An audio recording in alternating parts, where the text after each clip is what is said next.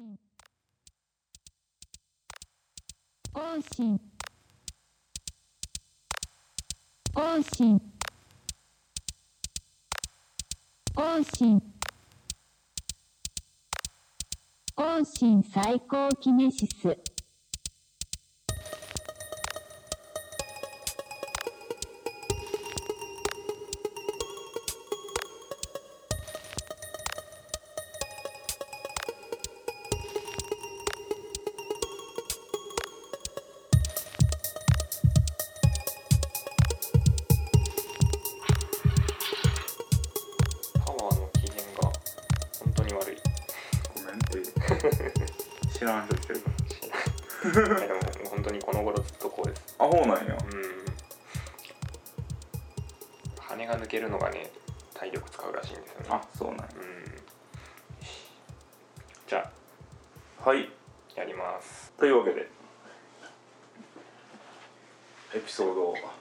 1235 5ですね。エピソード5エピソードっていう言葉を覚えてポッドキャスト。ファンの人が聞いてる？聞いてあなるほど。エピソードって概念かって。そんな そんな発見でしたか？それは。いやいやいやいやこうさ普段ラジオ聞いてるとさうん。ラジオって回やん。何回やん。あそうですね。そうそうそうそう。そうかポッドキャストは回じゃなくてエピソードなんや。ああどういうニュアンスの違いなそれは分からへん英語を覚えて使いたくなった人のみたいな気 で、えー、と次取り上げるのがローマディの選んだローマ。ですね。はい。えーっとねまあ面白いのがうん。最初予告編が公開されうん。て、まあ、こういうのが作られましたよみたいなうんうんのがあってその配給権をネットフリックスが取ったんですよね、うんうんでだからネットフリックスで一番最初に配信されたんですよ。うん。で普通の2時間の映画？2時間？ぐらいぐらいの映画やな。映画。映画っていうか配信コンテンツですよね、うんうん。でそこ結構なんか話題にはなったらしいんですよ。一応短期間うん。劇場公開をした、うんなんか限定公開みたいな感じで,、それはなんでかなんでかっていうか理由かどうかわかんないですけどあの映画の賞あるじゃないですか。いろいろ。うん。でああいうアカデミーとか。のにはいはいはい例えばネットフリックスのオリジナルコンテンツを含めるのかどうかみたいなのがはいはいはい割と最近の話題になってた。おーなるほどね。ね。はいはいはいはい。すごい優れた作品はあるけど劇場公開されてないがために、うん。それは映画として扱われずにノミネートされないみたいな,、うんうんうんうんうん。まあなんかわそういう話題ありそうやだな映画っていうのは何かっていう話なんですよね、劇場公開されていれば映画であるうん。のかみたいな話がまあそんな話があって、まあ、このローマっていうのは金獅子賞を取ってるんですよ。うんうん。うん。ベネチアやっけ？ベネチア？確か。うん。これは結構異例というかうん回なんか一つうんブレイクスルーでネットフリックスのコンテンツが映画の賞を取るっていうのでまあ結構そうやんな。だから俺も初めてこれの説明を知った時になんか何が起きてんの今みたいな。あ今すごいですね。ね。確かにその特にそ今 VOD うん。いわゆる見放題サービス。うん。でネットフリックス UNEXT フール Hulu 今本当にいっぱいありますよ。パラビとかうんうんうん。いろいろ出てますっていうのがある中でオリジナルっていうのをすごくあの出してたのが特にネットフリックス。オリジナルコンテンツが強いのは圧倒的にネットフリックスだってことになってますね。てか資金を結構惜しまずに使ってくれる、まあアマゾンプライムとかでいうと何あの松本人志のドキュメンタリーとか。ドキュメンタルとかですね。ああいうのもあったりするけれども、うん。そのまあ、それもなんていうのなテレビバラエティーとしては見てないというかうん。なんだよあくまでもオリジナルコンテンツ新しい動画の形みたいな感覚で見てたところをこの今回のローマがあのそれ映画の賞を取る。うん。あそっちに行けるようになり始めてんねやみたいそうですね。な、うん、これはちょっとなんやろ静かなる革命やそう。なで多分なんか特にそれは日本にいるからっていうのもあるかもしれないな。そのかいアメリカでは特になんかもうみんなネットフリックス見てるみたいな。うんすごいシェア率らしいですよね。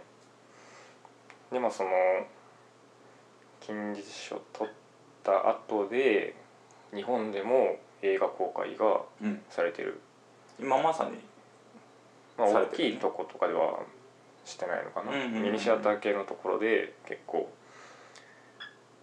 放映されてる。うんうんうんっていうなんか珍しい流れの作品。よね。しかも監督前もアカデミー賞取ってたよなあそうですか？そうそうそうそうそうそう。あのもうこのゼログラビティの人ですよね。そうですそうです、うん。ゼログラビティで。あとアズカバンの囚人とかもなんかはいはいはいはいはいはいはいはい。やってたようですけど、ハリー・ポッターのやつあそうそうそう。そうそうそう。だから決してそんななんていうの。し新しい人であのー今まで無名やった人ってわけでもない人がうん。このこういうことをし始ネッめてる。トフリックスに引っ張り込まれうん。こういうものをさ取り賞映画の賞を取っていくっていうね、もちろん物が良ければあでもなんか映画を撮るっていう特にそのスタッフの人たちの中でも特に分かれてそうやな。なんかそうですね、うん。なんかこれ辺は主義っていうか、うんうんうんうん。また僕らでは計り知れない文脈が多分いろいろあるようなとこでしょうね。カンヌとかは確かなんか見たんはカンヌがまだそれは認めてないみうん。あそうそう。もうまだ認めてないとこと金利賞みたいにうん。もうし取らせるよみたいなとこもできつつあり。ななんかそのがあのまだ作品自体ってとこじゃないとこで言うとちょっと調べてみたんがなんかそれこそさっき前の話で喋った「アベンジャーズ。うん」ああいうのってもうすっげえ金をかけてうん。で大作映画。しかも「アベンジャーズ」の場合はもっとなんか長大なプロジェクトがあって、えーまああれ作ったのディズニーやからディズニーが力入れてやってるっていう超大作映画。っうん。ていうのと片やあのすごく低予算で、えーアイデアでうん。勝負かける。であのカル昔で言うとカルト的とは言われたかもしれんけど、うん。今カルトとかともまたちょっと違ううん。その手があったかみたいな。日本で言うとあのカメラを止めるなみたいな。っはいはいはい。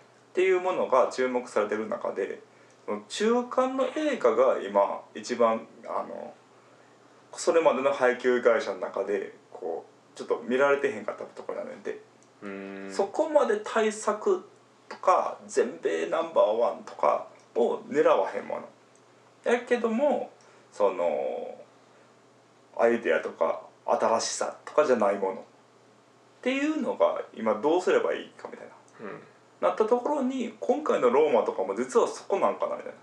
うんうん決してそのまあ結構お金かかってるとは思うけどなんていうのね。それこそ CG むちゃ使うとかそういうのじゃないし、うん。あの内容的にもなんていうのかな。小説でいうと純文学というかうん。あのこう感想とかこう簡単な感想が出るタイプの映画じゃないもの。そうですねジム・ジャームシュとかもそうなのかな？あそう。うん僕はね、ジム・ジャームッシュがすごく好きなんですけど、それに近い感じはある。このローマは、あとはあの名前が出てこないな「希望の彼方っていう映画があったんですけど、うん。えっとねあ秋香りすまきっていう。はいはいはいはいはいはいはいはいはい。カリスマキって俺なんか何見たっけな？なんか見たわ。過去の何かとか。はいはいはいはい、うん。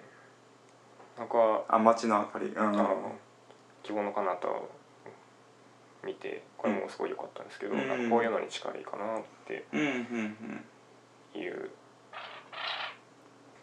まあ内容の話をすると、えーメキシコシティっていううんとこの話。南米ですね。メキシコ。ローマじゃないんですけど。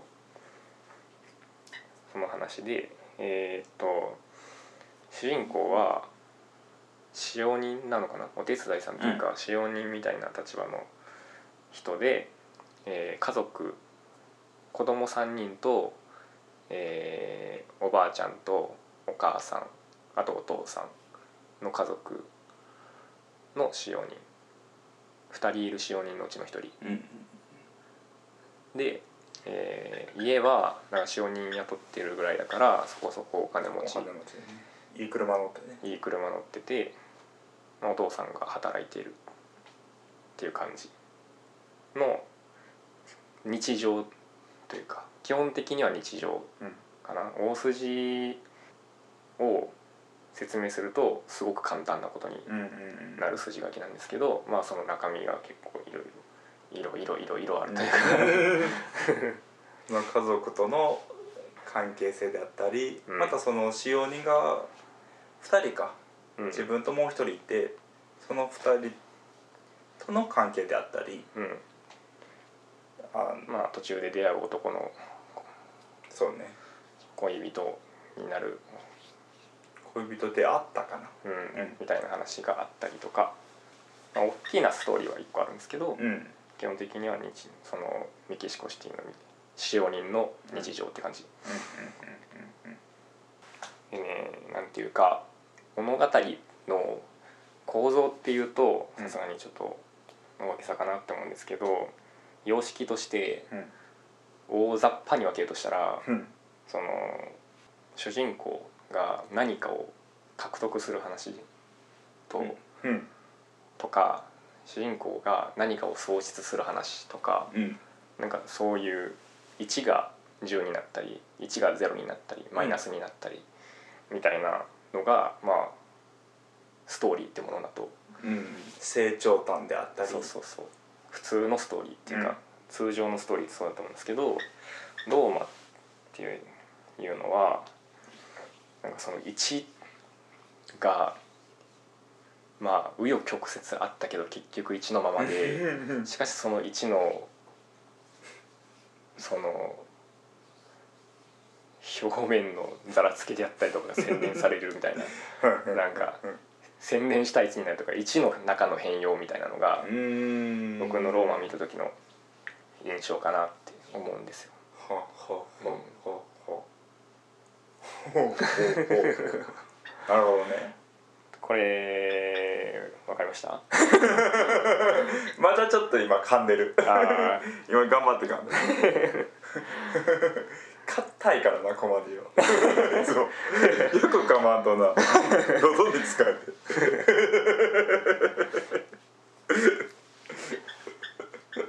ーそれが何かなんか変わんないっていうのはどういうことかっていうと、まあ、あらすじまああんまりネタバレしないようにしようと思うんですけど、まだ公開まあ見見ようと思ったらそれこそネットフリックス登録してんかったらそうそう。ちょうど無料期間でも見れるし。30日無料ですから。そうそうそう。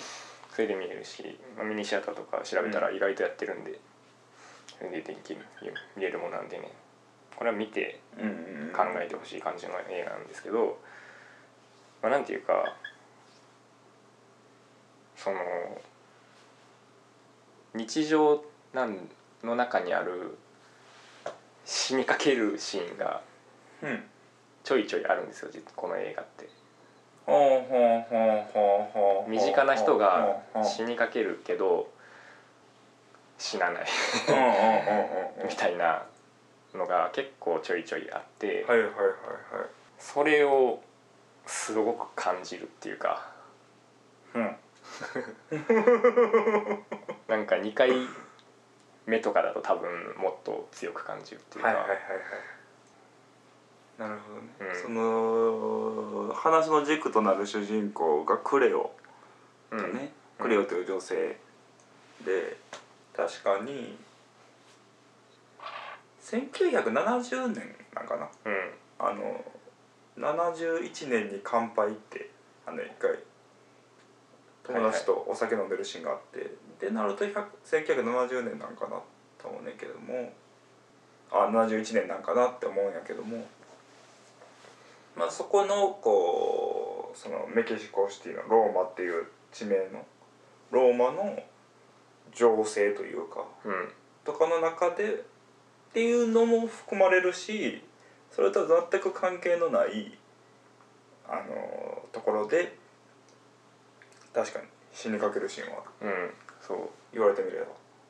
で見てほしいのはその死にかけた場面の直後のうん。シーンっていうか直後っていうかその後のシーンっていうかうんなんですよね、なんていうかね普通なんですよ。そのうんうん。わかりますかね？なんか死に死にかけるんですけどそれをドラマチックじゃないっていうか。そう。なんかドラマチックじゃないというかその死にかけたっていう自覚の薄さみたいな。うーん。死にかけたんだよあん時みたいな。感じ。まああるよね。うん。そういうのそうあるそういうのってなんかあるじゃないですか。あるあるある。うん、普通に道歩いてるとか自転車乗ってる時でもなんかけなんか5メ10メートルぐらい先をすっごい勢いで横切ってる車とか、ああいうのを見た時にあもう俺がもうちょい早めにここまでの道のり漕いでたら引かれてたのかなとかなんか思うじゃないですか。うんうんうん。とかなんかまあ軽く軽く当たったりとかね、はいはいはい。なんかそういうのうんちょっと間違えちょっと間違えたら大事故になってたみたいなシーンって結構日常であるじゃないですか,、あるね。なんかそういうのをねなんか意識してないとどんどん見落とすんですけど意外とあるんですよねこの。うーん。意外とあるっていうかなんか要所要所であるっていうか。で死にかけるシーンってうん。物語としていらないんですよね。死なないから。あー。死ななきゃ物語って動かないんですよ。その筋にむっちゃなんか大きいもう石とかっていうか岩みたいな感じで 邪魔ってなるでしょ。死んだら特に主要な人物が死んだら、うん。ストーリーっていうのは動か動かざるを得ないし、うん。そこを起点にどんどんどんどん転がっていくものなんですけど死にかけて死なないっていうのは転がらないっていうかうんうんうんうん。うん結局何もなかったっていう話なんで。そうやね。んなこの話結局何もいやもちろんあ何か起きてんねんけど、うん。そその人たちにとってすごく大事なことが起きてんねんけどなんていうかなどっかそれをなんていうの感情移入させないというかうん。その人はその人私は私でずっと見れるというかうん。それはあるな確かなんかねうんそうその距離感だからね、うん、結構ね予想ですけど僕の予想ですけどカメラも、カメラワークも結構ね俯瞰的というか、にそれを思った。うん、あの人の顔のバストアップをすごいアップで撮るとかそういうのはほとんどないんじゃないかな、僕の記憶では。ないない皆無と言ってもいいぐらいなんかずっとなんか景色とセットでその、まあ、結構雄大な景色とかも出てくるんですけど、その中に人が大きい構図の中を人が動いてるとかなんかちょっと遠くから見てるカメラワークが多いなっていうイメージですね。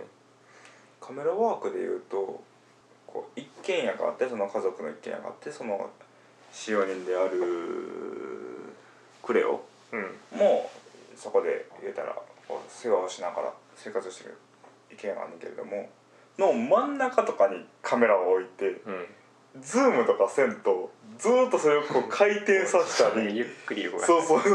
っていうのがその家の中だけじゃなくて多くて、うんでカメラ動かしてるシーンがむっちゃ少ないねんな、そうですね。そう。その動かすっていうのはそのカメラをカメラマンが持ってそのカメラマンが動くっていう意味の動かすシーンがむっちゃ少なくて。うん。だからちゃんと三脚 三脚なのかわかんないけど。なんか普通にカメラを固定してそれをこうゆっくりこう機械的に制御していく感じ軸回転してくるわけでうん。だからこう歩いその最初近かった人がその道を歩いてたりしたらどんどん離れていくみたいなのがもうそのまま離れていくだけとかだったりする、そこ追わへんねや。あれは不思議やな、うんあとはもう一つすごいこの重要なんがあれの全編白黒っていう。ああそうそうそうそういう言わなきゃダメですね。そうそれが白黒なんですよね。大きいのよ。うん。あの白黒をどう見るかってすごくなんか面白いと思うねんな。うん。白黒ねなんか僕すごい言いたかったことが一個あった気がするんですけど、うん。白黒のことで忘れました。じゃあ思い出したら言って。じゃあ先に俺が思ったこと言う。はい。なんか白黒に関してはなんかすごく大きな話で言うとまず俺ララランドを思い出してそれは似てるとかじゃなくてうん。映画としてのララランドを思い出して。見た？う見ましたよ。見た？でも白黒じゃないですよそうあれ白黒。っていうかえ逆にい白黒ですか？や白黒じじゃないですよね。あれはなんかもう最新鋭のカラー映画やと思って、ああ、うん。それなんだったらコントラストすごい高い。そうそうそうそうすごいカラーそれぞれの色に意味のある映画やと思ってて。うん。でしかもミュージカルやん。うん。やしあの話自体はちょっと切ない話やけどなんていうのなその言うたらさっきのネットフリックスとか映画の話じゃないけど色の感覚がどんどんこうなんか進化ではないんかな。表現が豊かになってきてるかなって思ってん。うん。でそれが、えー例えば「ララランド」であったりアニメで言うと「えー、と君の名は」であったりうん。なんかこう色によっての情報量がすごいなみたいな。って思うことがあってで最近はそういう流れになってんのかなみたいな。なんか蜷川美香がうんうんうんうん。映画監督やるらしい。あああれやんな「ヘルタースケルター」が前にあってああその後やんな。あの人もすごい色彩うん。すごい色彩。でなんかもう現実を超えてる色彩というか、うん。なんかそれをあの一回思い出してその時にそれってでも結局のところ演出やねんな。その作者とか監督プロデューサーがそのもうこれはこういう効果を与える色やみたいうんうん。な赤は情熱やみたいな。黄色は希望やみたいな。青はメランコリックでみたいなそんな感じの ものやとしたら今回のローマはその演出が一切ないからあもうそのなんていうんやろそのもの自体しか映ってへんみたいな。あ、うん、なんかそっか見る人によっては結構見にくい映画なのかな、うんうん。その僕結構昔から白黒映画好きなんですよ、なんなんなんでかどうかはあんま考えたことないんですけど、うんうんうん。多分情報量が少ないからなんですよ、はいはいはいそう情報量が少ない。刺激がなくて情報量が少ないからなんか落ち着くんですよ。なんな 黒沢のはいはいはい。い生きる」とかね。うんめちゃくちゃいいんです。よあれはあの小津安二郎とか。ああ小津安二郎ね。家族あの東京物語。東京物語。はい見ましたけどあれも好きですよ。なんか今回東京物語もちょっと思い出した。ー。あれもそういえば定点カメラやなと思って、で割と家族をこうずっとある種俯瞰でうん。見てるなって感じがして。それこそあのジム・ジャムシュとかも、うんそうね。コーヒーシェガレットとかそうですし。白黒いいなって改めて思いました。僕。でなんかあのそれがすごい良かったなって思ったんがローマの中のその犬の糞がもう そこら中にあるんだ。犬を一匹飼ってて、でそのガレージっていうかその中庭なのかな,、うん。なんかみたいなところをにで犬を飼ってるからそこにすごい糞してて、うんっていうのがあんねんけど、うん。あれ白黒やから多分何の思いもなくあ糞落ちてるわって見れんねんけどあれがほんまに糞の色してたらまた印象全然ちゃうやろなみたいな。ああ確かに。なそうなんかそういうあのなんやろ。記号的になるってことですかね。なんか。そうね記号的になる。もしくはちょっと漫画っぽくもあるんかなみたいな、ああ漫画ね。ううんん、っていうのがあったな白黒を見た時。うん。なんか車とかもすごい高級な車とかうん。あって。でもそれに気づかせたりもすんねんけれどもなんかそのそれを見た人にはこれは何何の何やっていうのが分かんねんけれどもなんか白黒であるかゆえにちょっとああの抽象化されて安心化するという安心するというか、うんうん。なんかそういうのでそれこそちょちょっと前にララランドがアカデミー取ってうん。でその数年後にローマがまあアカデミーで3部門ぐらいやったっけ？うん。賞、を取ったっていうのはあ面白いなと思っ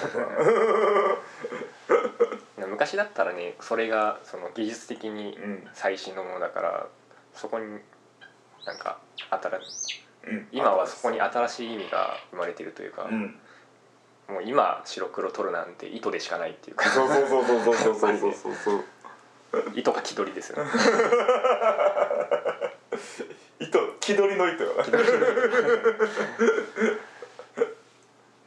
なやっぱりなんか白黒ってもの自体はみんな好きよね。あみんな好きって大変やな。好きな人多いよなうん。白黒じゃないですからねこの世界って、うんそうやねんな、うん。さあ不思議な映画やったな。音楽も一切もう前回のなダンサイザーと同じでまたまた激反のない。そうそう。そうそう北また劇団こんなし映画ばっかり選んでる気がすほんすごい狭い世界に飛び込もうとしている。うん。なんけど。それこそほんまに俺は昨日見たからうん。いまだに言語化しづらいな。あああこのただなんか見てほしいねんけど言語化しづらいね。だから結構ねその完全なリアリズムかっていうとやっぱそうではなくて、映画的なそのメタファーっぽいなこれみたいなのは、結構そこかしこにやっぱりあるんですよね。そこすごい計算されてるなって思うんですけど、一個重要かなって思うのは飛行機そうねそうね。それはめっちゃ思ったな。飛行機がね4回出てくる、うん。うん、のを数えてる。数えました。4回っていうか、まあ、正確には3つかな、うん。うんあの映画の中で出てくる飛行機っていうのが1個ある。あの映画の中っていうのはそのこの「ローマ」っていう作品の中で映画を見るシーンがあるんですけどうん。あそういうことね。はいはい。そこに流れてる映像で、まあ、あれ戦闘機に乗ってる映像があるんですけど、フランスの映画になる。そうそうそう。でそれまあ一個ちょっと僕が発見したことを発見っていうか もう僕は言いたいだけなんですけど、うんうん冒頭のシーンで一回飛行機出てくるんですよ。うん冒頭っていうか冒頭のシーンっていうのはえっ、となんか水がシャーって シャーって流れてきてた排水タイルの。そうタイルの上を滑ってって排水溝に流れていくみたいなシーン。でその水がシャーって流れてきた時の水面に飛行機が映ってる、うん、空を飛んでる飛行機が映ってるんですよね。でその2個目の飛行機はねうん。あのーその水がなんその水って結局その犬の糞を洗ってるし、うんうん。水なんですよね。だから洗剤とかも洗ってる水なんですけどそれを冒頭で1回洗って2回もう1回そのシーンがあるんですよ。でその後に最初水面で映ってた飛行機が次、うん。その掃除のシーンから流れるようにそのさっき言ってた映画の中の戦闘機の飛行機につながっていくんですよ、飛行機の音みたいなのがそのかぶってくるんですよ。うん。うん掃除のシーンではいはいはい。かぶだんだんかぶってってで画面切り替わって映画のシーンに。映画の中で戦闘機に乗ってるみたいなシーンがある。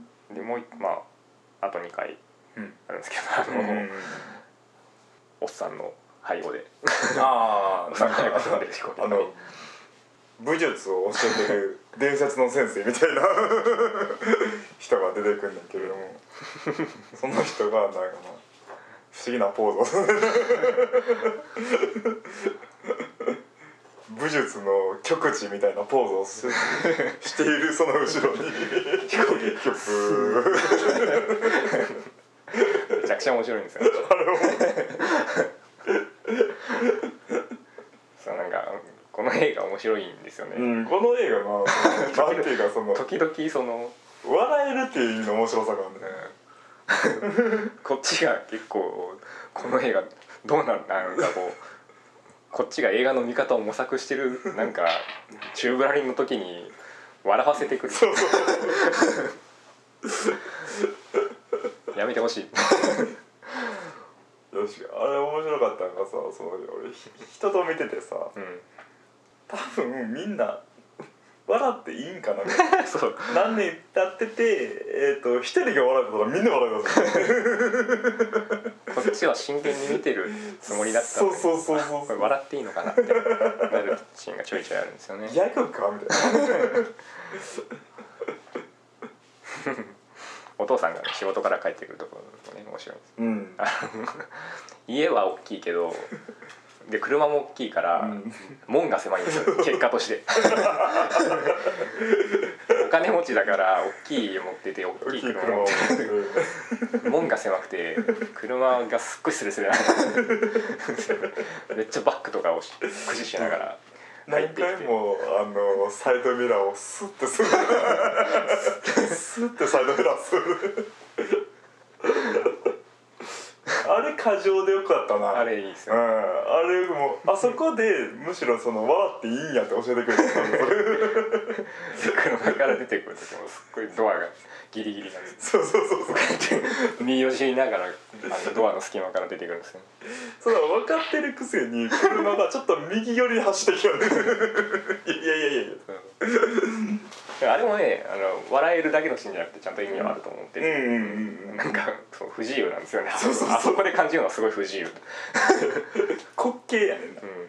あれもちゃんと回収される回収っていうかこう解決しますから、うんそうそう解決の前に破壊があるよ。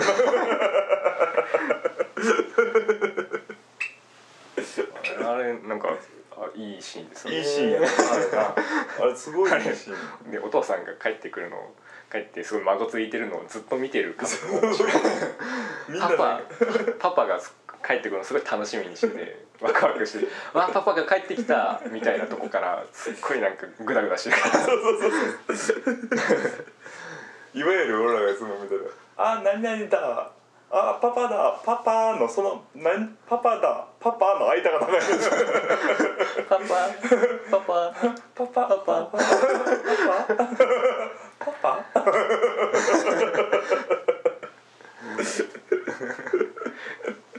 やっと帰ってきて「いやあー帰ってきたよ子供たち」いやあパパパパ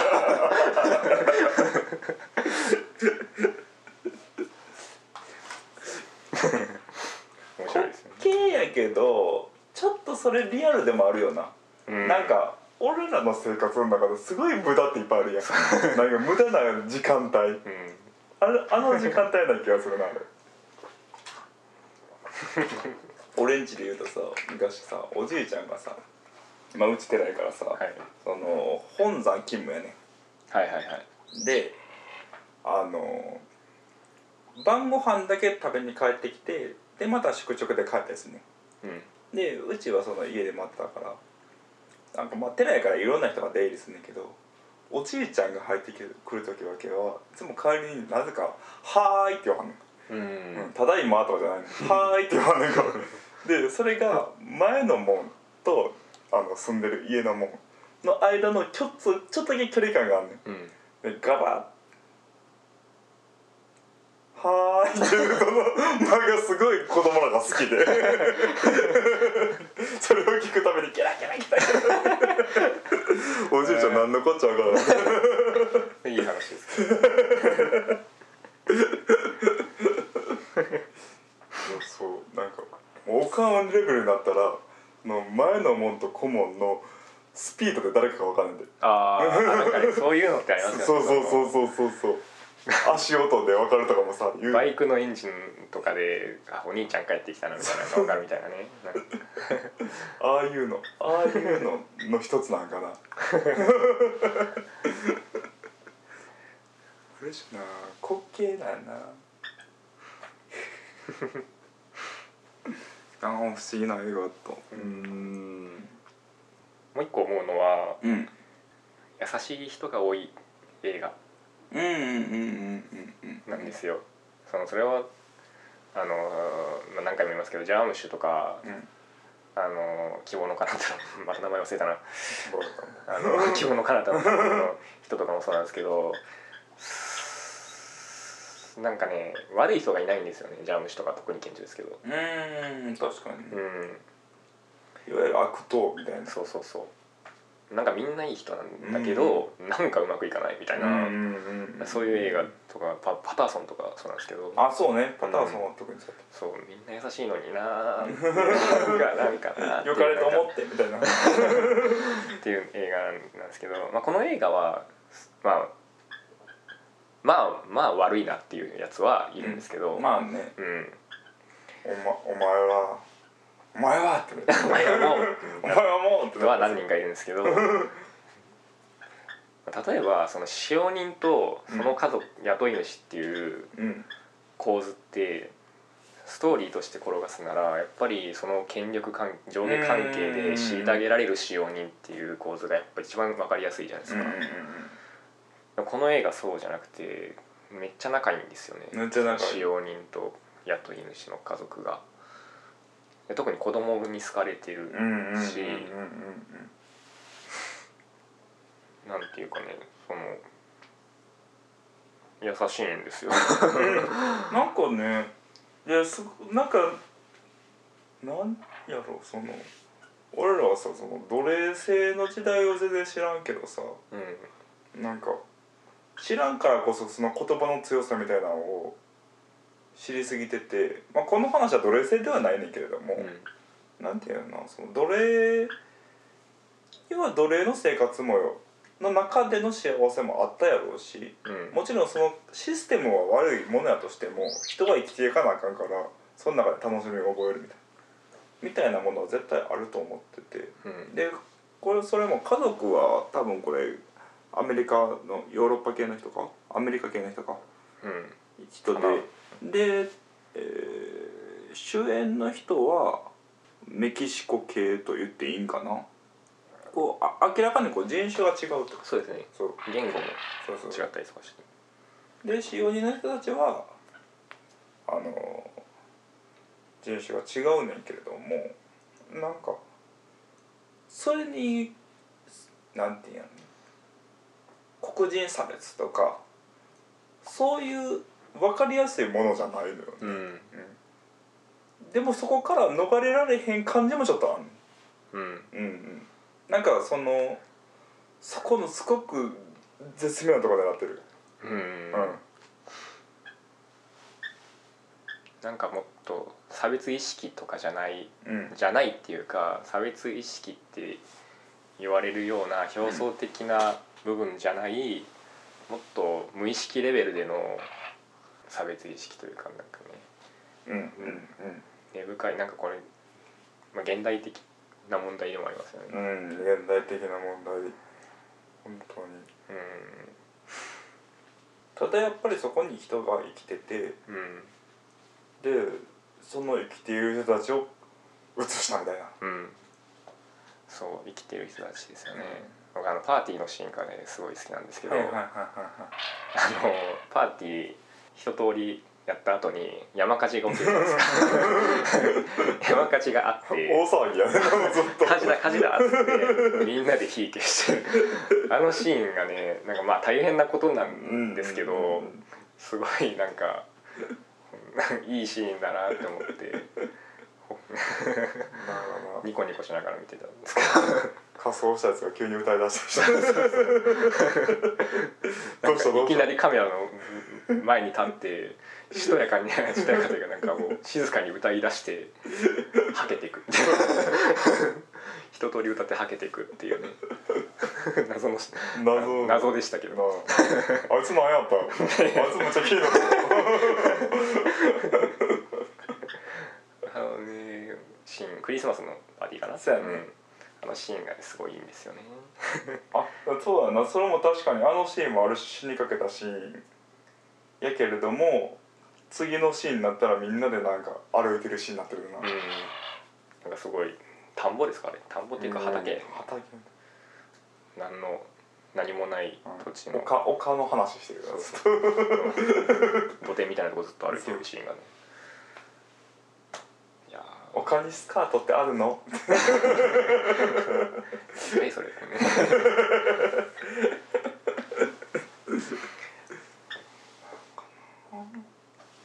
いやーよかったな。うん。なんか不思議な映画見たなって感じ。まあねとはなんていうか集中力はありますけどね。集中力やっぱね、うこういう映画。ん、寝てまうな。うん特にあのネットフリックスとかやともう一回見る？もう一回見れるしあと尺わかるじゃないですか。あと何分かなっていうのが、はいはいだからちょっとマウス動かして あと何分あるんだろうってたまにやっぱ見ちゃう気持ちもあったりとかして。難しいな。俺あのシーン好きやってねあの最後のさもうほぼラストの時にうん。その使用人のお母さんと子供たちとその車乗ってるシーンがあってうん。でそれの車の中でみんなが窓からそれぞれの景色を見てるってあシーンやったやん。あれ俺むっちゃ好きやった。なんか一つはなんかもちろんそれが多分物語的なあの一つの落ち着くところでもあんねんけれどもそれこそ先のリアルな話でーうん。こういう時あるよなって思ってまうね車あ人の運転してもらってる車乗った時って一番近い窓からそれぞれ見てるやん。うん。で見てるもん全然別のものやねんけどもなんか乗ってる自分たちはもう乗ってる自分たちでしかなくて。っていうあーなんかこんなんあったけどそんなこと考えたの初めてやみたいうんなんか美美しかったな。子供の顔すごいいい顔してんねんなあの時美しいですよね。長男の顔見てられんやと思うなんて複雑な顔してるの。いやなんかやっぱ後半のねなんかねその開放感とんなんかのこう両端から押し寄せてくる感じがねああーってなるなフィルマークスで。みんなでルマークス。で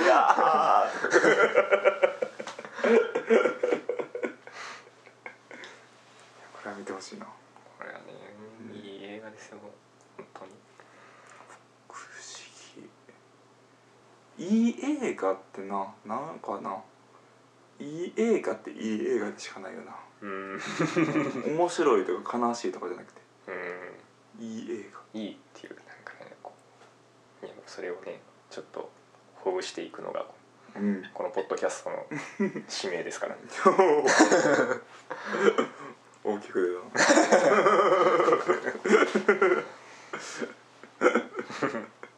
た。こういう広告的なことをあなるほど、使っていこうと思って。悪い人間になろうと思って。ちょっと大人になった。そんな感じですかね。ですかね。ね面白い映画です。うん。なんかうん。うんいい映画です。うんってなる。うん。なんかでもこれはスクリーンで見るっていうのもスクリーンで見れるっていうのは結構いいことかな。そうね。まあその映画は何かみたいな話を最初にしましたけど、うん。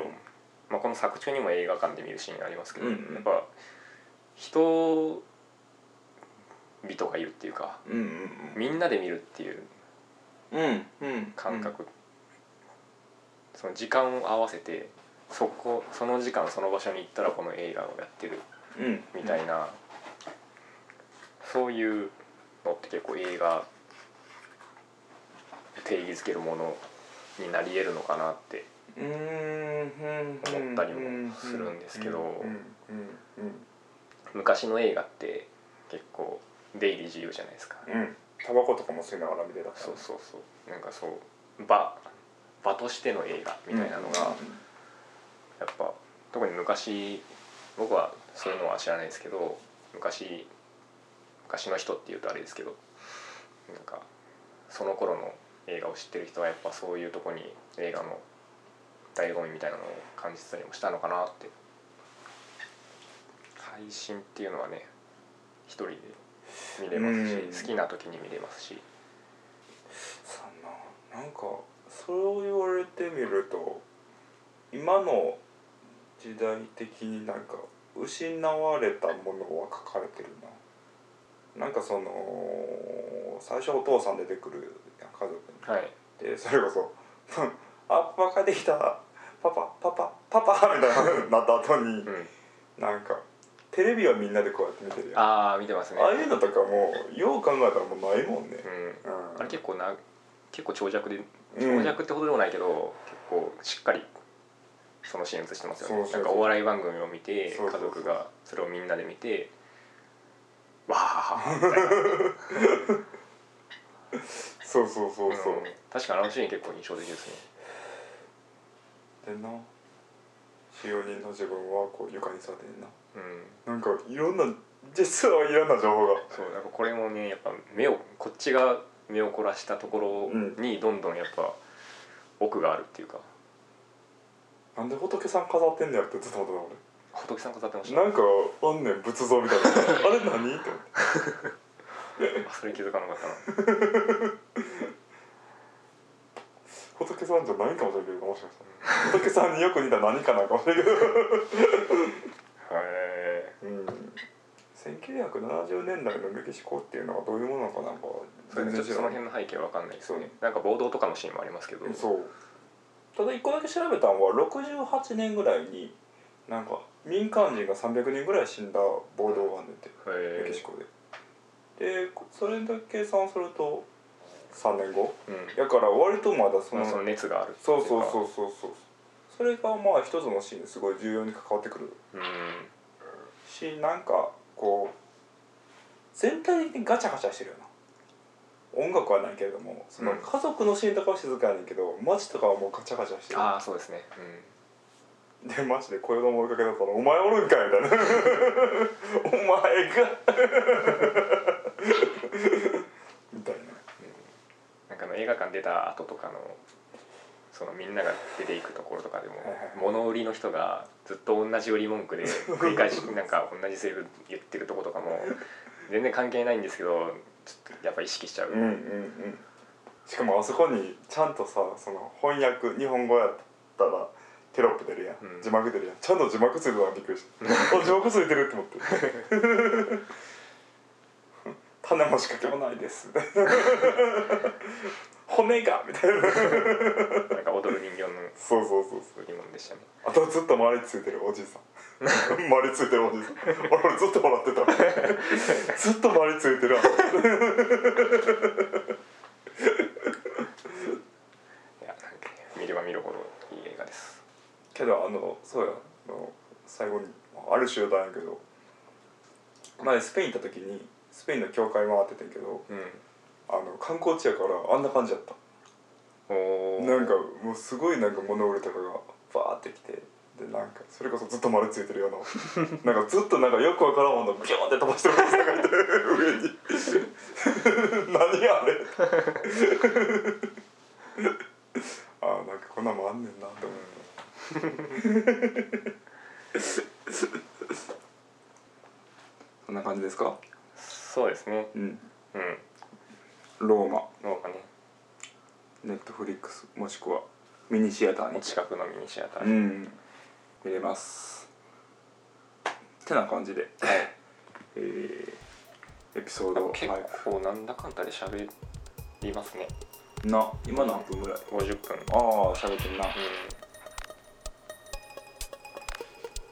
うん。というわけで。ーい。はい。ありがとうありがとうございました。更新最高キネシス更新最高キネシス。更新最高キネシス。